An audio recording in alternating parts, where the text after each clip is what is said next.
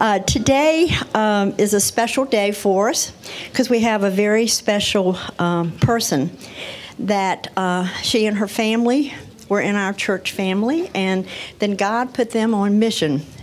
And uh, she is going to be coming and sharing uh, with us today. Uh, we're go- I'm going to introduce her as Abigail. That's not her given name because she and her family serve in a part of the world that we cannot even tell you what her name, name is today. And so she's going to have quite a, a testimony and a story for you. Before they left, she was part of our women's ministry team. Uh, and I was sad that God took them away, but grateful for the opportunity that they've had to uh, uh, be able to share Him with people in a broken world. So uh, we're, we're going to look forward to that. So I'm going to open us in prayer and then we'll have um, a chance to hear from her. Father, we just give you thanks for this day, and we thank you for an opportunity as women that we are, uh, can come uh, in freedom and come to a place of worship and just fellowship and have just uh, a great time with uh, the people around our tables. And so, thank you for that. Help us for the times that we just uh, don't even understand how special and how important that can be. And so, Father, today, as Abigail comes and shares, I just pray that you touch our hearts as only you can uh, with her message, and that, Father, because of that, that we will be more bold in who we are in sharing you. Father, we do thank you for all that have made this possible today, and we just uh, thank you for the food that we've already enjoyed. And Father, again, just give us keen minds as we hear from Abigail. It's in your son's name I pray. Amen.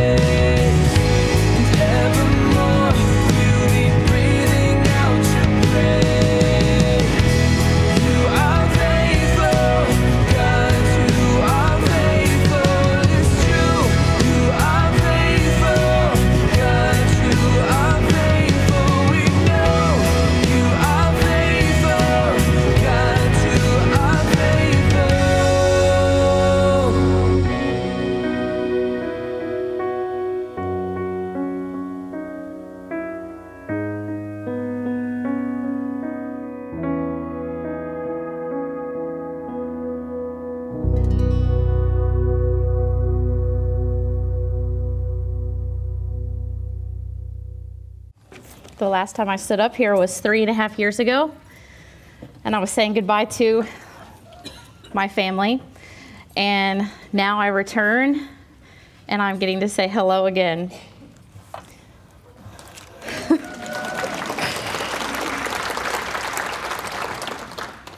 I thank my God in all my remembrance of you, always in every prayer of mine, for you all making my prayer with joy because of your partnership in the gospel from the first day until now.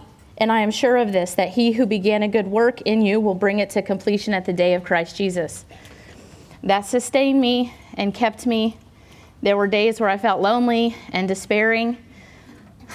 And the simple act of baking one of your cookie recipes reminded me that you were praying for us.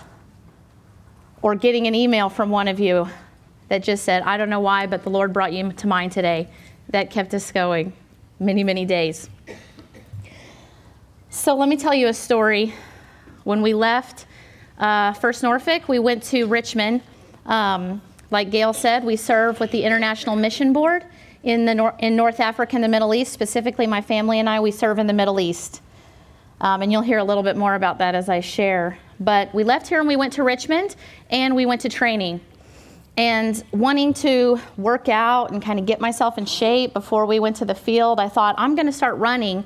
And I don't know if you've ever been to the International Learning Center uh, up in Richmond, but it's kind of out in the country and uh, there's a, a, big compound and it's all you know it's, it's just beautiful farmland. But to get to the compound you have to turn down this long road and it's probably a mile long. And you turn down this road and literally you're there's farms on either side of you. Cows and not sheep but you know other wildlife and forests and things. And then you arrive at the international learning center and it's buildings and it's all modern and everything so I said, okay, I'm going to run uh, this road, and if I run to the end where the street sign is, there's a big bright street lamps down there, uh, and run back to our compound. That'll be about a two mile run, and that'll get me in shape.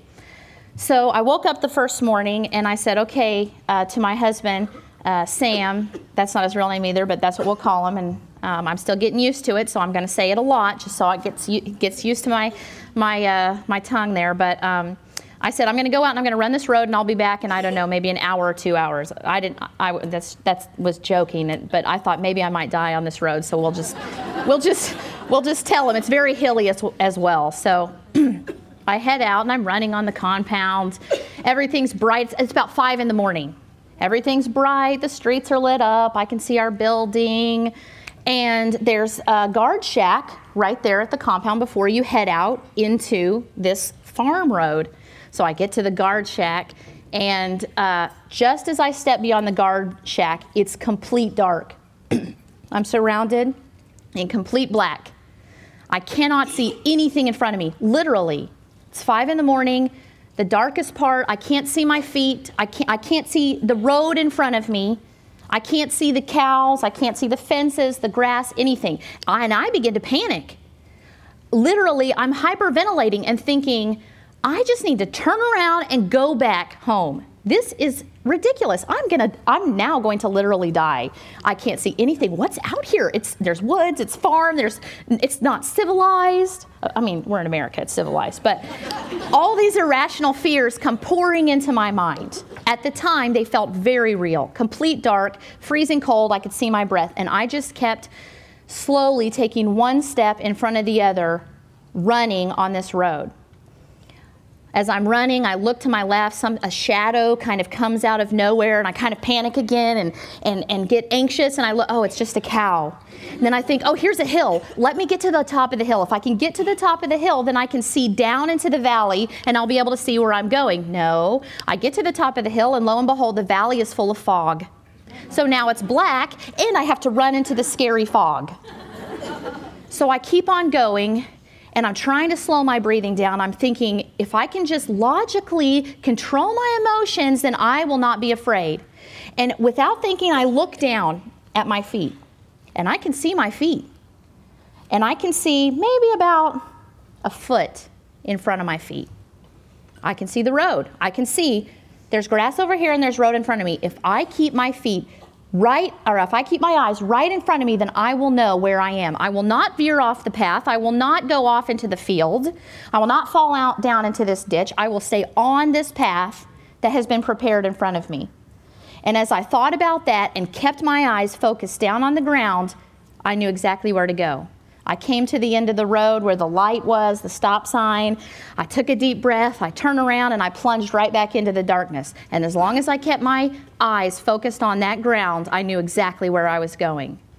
God gave me that experience right before we left to go overseas because that's exactly what our first three and a half years were like. Exactly. And every day he brought that to my mind. Every time I tried to look up, I, I couldn't see where we were going. There were so many days that it was complete black. I had no idea what we were doing. We were questioning our calling, we were questioning what are we doing here? We can't even see where we're going. But as long as I kept my vision focused on the, the ground in front of me, God showed us the way. And so that's what I want to share about today. Um, I have a quote here from a old, old, old, old saint. I don't even know from how long ago. His name is John, uh, Saint John of the Cross, and he said this: "God leads into God leads into the dark night those who he desires to purify from all these imperfections, so that he may bring them further onward." And this is what our first three and a half years were like serving in the Middle East. We arrived in our country. Um, I'm probably I'm not going to say it from up here in the podium, but if you come see me afterwards, uh, I'll I feel comfortable sharing it with you face to face because it is not a safe location um, in our definition of safety. It's on the news a lot, and it's one of those places you look at and you think, oh, I could never go there. But God has done some amazing things, and He is working. So we arrived to that field in January of 2011 and when we got to the field, the first thing that I felt was, oh, I finally arrived. I have spent years preparing for this. We have spent years planning. We filled out numerous pieces of paperwork, endless really. We went to our training, our church sent us off. I mean, we are prepared and we have arrived. And in that moment, that's when God stripped everything that I ever knew. He stripped us down to nothing. Imagine that you, we come here to lunch and we can fellowship with one another. We have amazing Bible study programs. Some of my best shaping and molding that I've had in my Christian walk has been because of the ministry of First Norfolk. But arriving in the field, I didn't have any of those safety nets. I didn't know how to pray without being led in prayer from, from listening to some godly woman, and, and I was learning from her. I didn't know how to study my Bible without a Beth Moore Bible study. I didn't know how to worship without an awesome pastor and a worship minister who was leading me in worship. You know, the first time we gathered as in, in a group in our home on our living room couches, and I thought, well, what are we going to do? Hmm you know, I guess we'll just turn on iTunes and find some good worship songs and sing along. So I had to learn how to do all of that, all of my safety nets. My, my, my Christian friends. I couldn't just call my Christian friends up and say, I'm having a really bad day today, and they walked, walked with me through it. Uh, we were by ourselves. And we had to figure out how to do all that without the safety nets. But God was faithful every step of the way. He showed us as much as we needed for those moments. So we were on the field about seven weeks. It was long enough to learn how to greet someone in Arabic, and uh, we were evacuated from our country. As you know, the, uh, the revolution began in the Middle East, and we were in country as the revolution began. And so we'd been seven weeks on the field in our company, uh, which is the International Mission Board. Sorry, I, if I say company, that's who I'm referring to.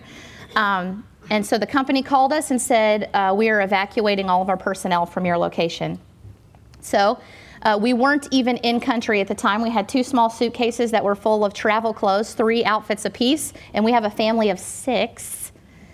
And uh, we were rerouted to a different location. And what was supposed to be a couple of weeks until things blew over ended up being 16 months in a new location. So we had spent four years preparing to go to a certain field, and within seven weeks, God reassigned us somewhere else. And we had to learn how to adapt and how to grow and how to balance. Does that mean now that we're not called to this people? And what we learned was that lostness is lostness. We went from a location that was 99.9% Muslim to a location that was 99.9 or 99.8% Muslim.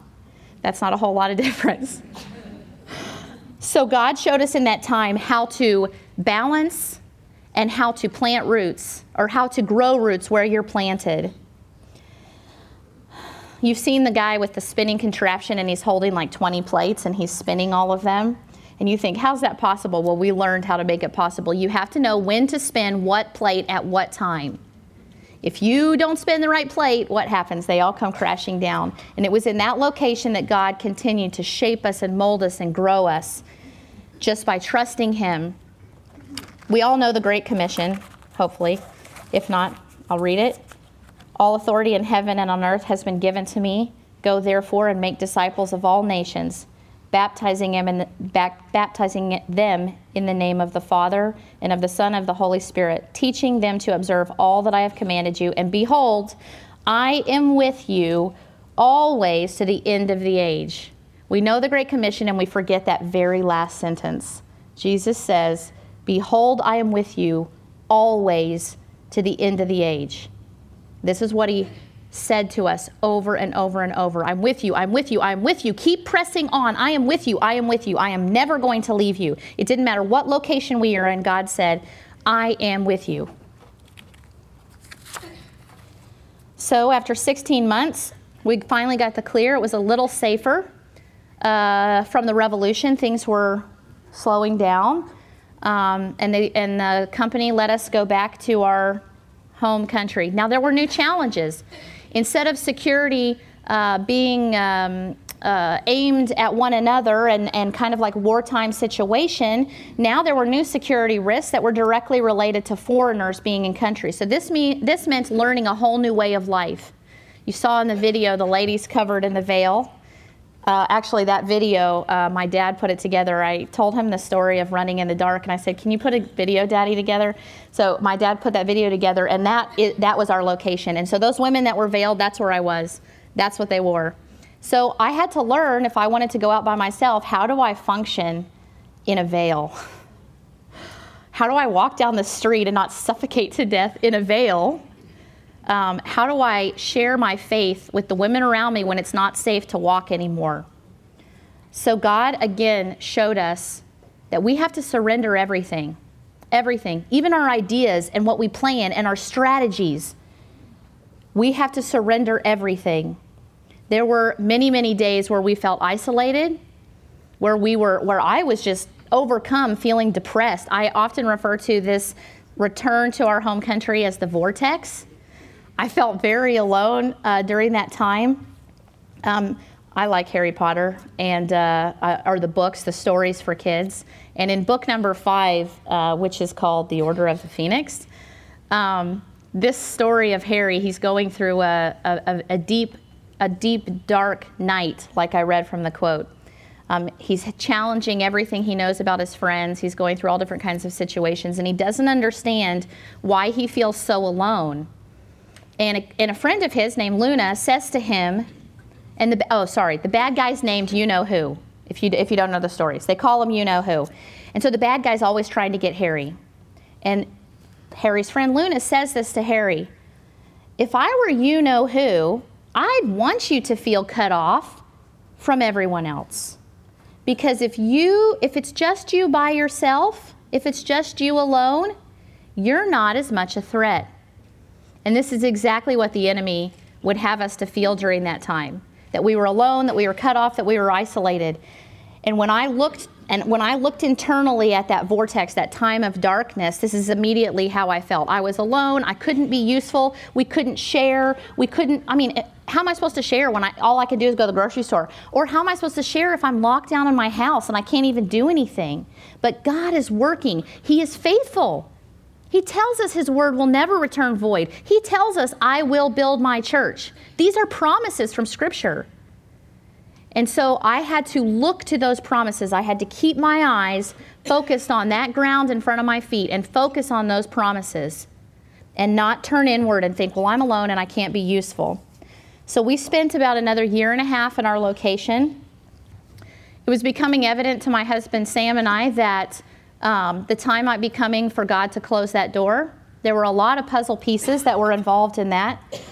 And God confirmed that when in August of this last year, 2013, we got another email that said, You have 24 hours to pack, you're evacuating again. There's specific threats that we can't tell you. And we honestly don't know. So we had 24 hours and we packed up again with just two suitcases a person and evacuated uh, to a third location. It was in this moment that God closed the door for that country. But God is still working there. In this last season of our life, we've been uh, six months in a new location. Um, God has been teaching us and showing us and growing our vision for how to mobilize the church. See, in our location, we were the white faces who could speak Arabic a little bit. And I could share the gospel in Arabic. But I could never share the gospel as well as someone who is a native Arabic speaker. And one of the things that we began to see was that there were missionaries, there were Christians from other places like Lebanon and Syria and Egypt who God is calling out right now to go to the nations. He is calling out Egyptians, go to the hard places. And they're going. But you know what? They don't have the training. They, they want to go, but they don't have the training that we are so blessed with here in the West. So God began to give us a new vision of teaching and training near culture believers so that they can go to some of these places and they can walk in there as a native Arabic speaker who look the culture, who know the culture because they've lived the culture, and they don't have the same risks that I have. So God gave us a new vision for new possible things. He also took us to a new location that's amazing and the people are amazing. And guess what? You know what the what the um, percent of Muslims in that nation is? It's like 99.8. It's the same. it's the same as the as the other country. So we began to learn what it meant to finish well. It would have been very easy to just give up and say we're done with this. We're going back to Virginia. I'm just going to settle back down into the pew at First Norfolk and feed but God taught us what it meant to finish well and to just keep our eyes focused. There were many times on that run at 5 a.m. that I could have just turned right on around and gone back to the guard shack and said, I'm going back to bed. I am not running that road. It's cold, it's dark, I can't see anything, and I'm scared. We could have done the same thing overseas. But no, God has even more emblazoned us to return, to, to, to gain strength here in the States with you, to share what God is doing to empower some of you to come join us on mission and then go back in August. So, again, Jesus says, I am with you always to the end of the age. You know, when Jesus called out his disciples and he was here on earth, he was with them, he was with the disciples in the daily, mundane, everyday life when they were just walking from one location to another. He was with them in the boat, in the storms.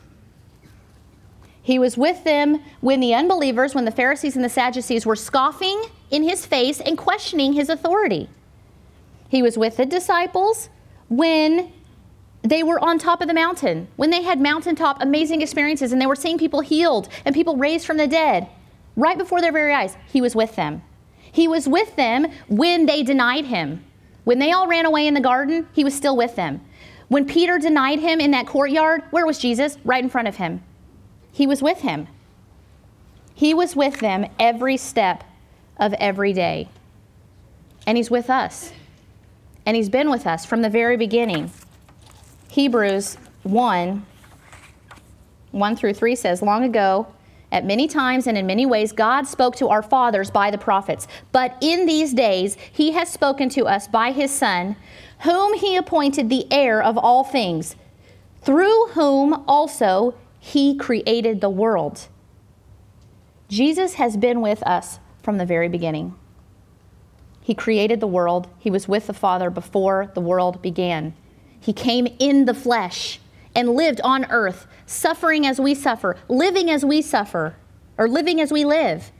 He is with us. And when he gave them the Great Commission, Matthew 28 20 or 19 and 20, what does he say at the end? I be, behold, I am with you always, even to the end of the age. No one else could do or or has done the things that Jesus did. Jesus has told us that if we confess with our mouth and believe in our heart that He is Lord, that He will cleanse us from all of our unrighteousness. And this is the gospel that, that God sent us to the Middle East to share. It is the good news that He has sent you to share with your neighbors, with the ladies at Walmart, with everyone. This is the good news. This is why we live. All we have to do is turn away. We have to repent and turn away from our sin and believe. We have to turn away from our selfishness and our anger. And I can tell you, all of these that I'm telling you, this is exactly some of the emotions I felt on the field. And I'm a believer. Turn away from our hatred. Just the very word Muslim is, is a cuss word in, in many places because we have such a deep seated fear and hatred towards these people. We need to get real with that and understand that, that it's real. And you know what? It's okay. Let's just deal with it, ladies. Let's just deal with it. I had some hatred and I had some fear. I still have fear. I look at that video and it makes me cry. Because I, I know some of those guys in that video, they're bad guys. And they're never going to come to faith. And it's, and it's hard to deal with. But you know what? The gospel transforms lives. We heard a story recently about a guy who was, he was a bad guy. And a believer came into his life and started pouring into his life and started showing him from Scripture who Jesus was. And that guy said, If I was willing to die for Allah, for Islam, how much more would I be willing now as a believer to die for Christ? God is working among Muslims. Let's not be scared anymore. Let's not be, let's not be uh, fearful of sharing. Let's just open our mouths and share this good news that we have. So, through all of that, Jesus never leaves us. He never left us. He's still with us. He's still moving throughout the world. I could tell you story after story after story of ladies that I've met. And like I said, as I watch that video, it just brings tears to my eyes. I've walked in those streets. I've I've talked with ladies like that. In fact, I am blessed that I still have technology that I can still communicate with them through Facebook and WhatsApp and all different kinds of ways. So let's let's focus on changing our hearts. And let's focus on thinking about how Christ has changed our hearts so that we can we can turn and share with others around us. See, when we look out at that dark road, it's all black. It's scary. It's unknown. But if we keep our eyes focused on our feet directly in front of us, God will never lead us astray.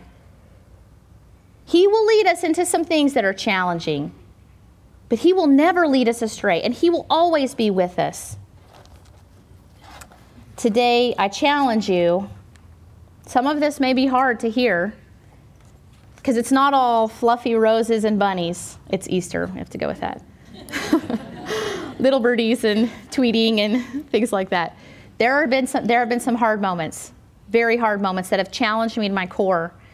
Um, but God is faithful. So I challenge you today. I brought two resources for you. And up here, I brought some things that um, are from our country that we were originally in. Uh, these little booklets are 31 day prayer guides. And it just gives you 30 days, 30, I said 31, 30 days, and it leads you to begin to pray for the nations, for unreached people groups. Some of them maybe you've never heard of before. Some of them you do know. Would you take one of these and begin to faithfully commit this time to God and just pray through this? The other thing that I would challenge you to take, I have lots of them, so feel free take as many as you want. These are stories on one side is stories of Jesus with women, Jesus with the woman in the, at, at the well, Jesus with the woman in the issue of blood. And on the right side is Arabic. Would you take one of these and pray that God would give you the opportunity to share it with someone, with a Muslim woman in our community? Because, ladies, let me tell you, I've only been back for a week and a half and they're here. There are Muslim women in Hampton Roads. If you're, if you're scared, come and talk to me. We'll walk together. I'll come alongside you and I'll walk together. I'm here six months. I don't have a real job. That's really not true.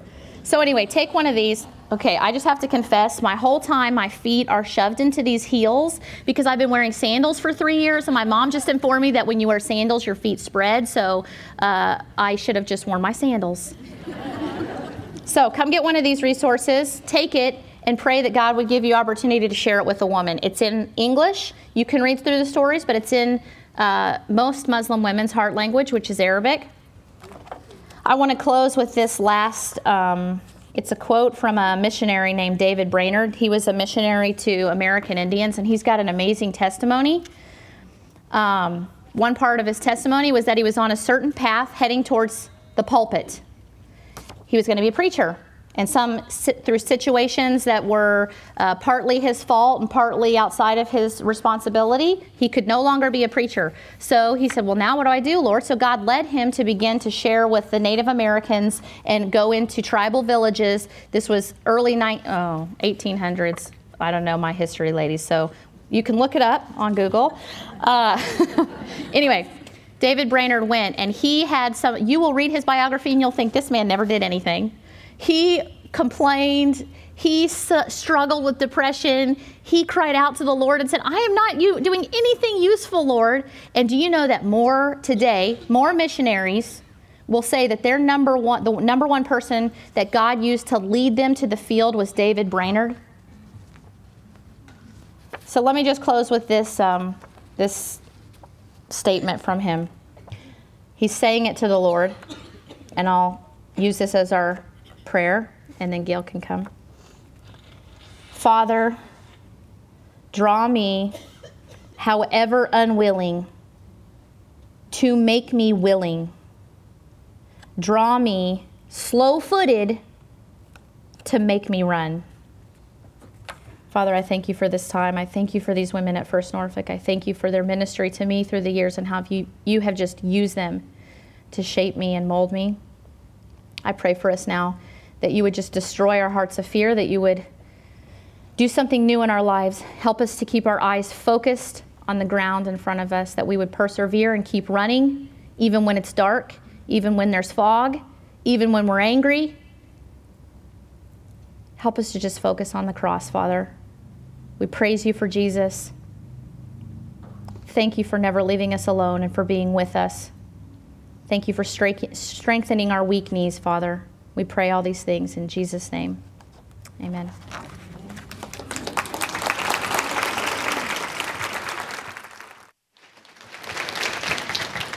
Um, I've asked your mom to pray over you. This is her mom, Sharon, and she's one of our Sunday morning uh, women's life group leaders. So, Sharon, would you Thank you, God, for this time that we can meet together as women and we have um, a safe location to meet together. Um, I just pray for the women that are in these dark countries. It is so dark in those places, but you know what? You are there.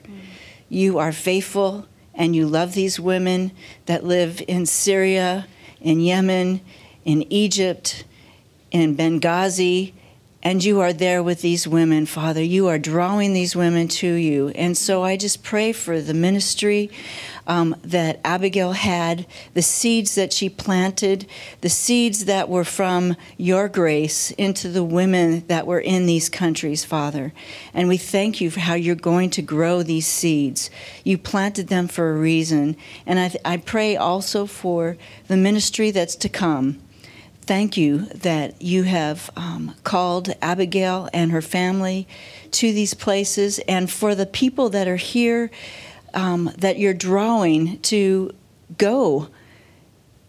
Maybe and talk with a woman that's here in the United States that is from one of those countries, from one of those places. Father, give the women here a heart for these women that don't know you, that don't know if they have a God who could love them, who don't have that reassurance that you love them, that fear every time that they have a cycle that they would be unclean and be found unworthy, and they can never, ever, ever get that sin off of them. We just pray for the women here in this building and the women here in Hampton Roads that they would reach out to all the women that come from these countries, the women that are at the schools, the women that are across the street, the women that are in the grocery stores covered and covered with sin. We thank you for what you're going to do because you are faithful. You are the with us God, Emmanuel, with us, and that you want to be with them in a new and deeper way.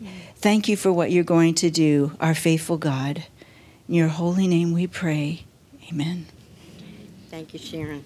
It really challenges us, doesn't it? That sometimes we won't even go across the street and, and meet someone new. And so I hope that God has spoken to your heart, and probably right now you've got s- some thoughts in your uh, mind as to someone you need to go and, and talk to. Uh, I'm glad that each one of you is here. I'll let you know now that the sale's going for next month on March 30th for the April 8th lunch because of Easter and the way things are. So don't be caught off guard by the uh, date. Also, um, just to let you know that the, the um, birdhouse at your table and the, the little bird, and you could even have the other stuff if you want to, uh, uh, that, is there. But if uh, you would like to have those, the ones that are taller, the, the, larger ones are $20, the smaller ones are 15 and that goes for the bird too, okay? So, um, you can uh, let us know if you want one of those, and uh, the gals from Let's Do Lunch and Lynette will help you with that. Also, your little favor that you got, the cookie, uh, they're delicious, and if you'd like to take that to a friend uh, as a happy, they're a dollar, and so Lynette has those there, okay? And then one more thing out on the um, table, you're going to find some Easter uh, blessing uh, list, and you know how we do about 300 Easter baskets every year for children that are in Edmarc, which is a children's hospice, uh, which are uh, children that are at uh, the shelters at uh, Union Mission. Also, um, Youth for Christ, and there's just a variety. You'll see that, and it has the things that you can do. I have one more announcement. Sandra Archbell, where are you? Okay, you want to stand up? Sandra and several women uh, in our church are, we call them the flower ladies, uh, because on Monday mornings, the the flowers that we have in our worship center on Sunday are, are they're a big arrangement, and they take those flowers and make smaller arrangements. And every Monday they go to hospitals or to shut-ins uh, to just bless those people. They would love to have some of you that uh, would join them and be a part of that. And so Sandra's going to go out at, in the uh, grand lobby at the table, and she will. Uh, she has a sign-up sheet that. Um, she can get your name and phone number. So please go and talk with them and, and learn about that ministry. It's a great ministry to be involved in. Right, Edie? Edie's part of that, yes. So, again, we're so grateful to have um, Abigail, whoever you are, uh, uh, back uh, back here, and uh, it's it's just been a real blessing. Um, she, she and her family will you'll be hearing from them, and I know she's already doing some teas with some of our life groups, some of our ladies' life groups, and even one of our. Um, Dick Baker's class is doing one, right? As a, yeah. So um, there are other opportunities to hear from them as a family. So go forth and do good, gals.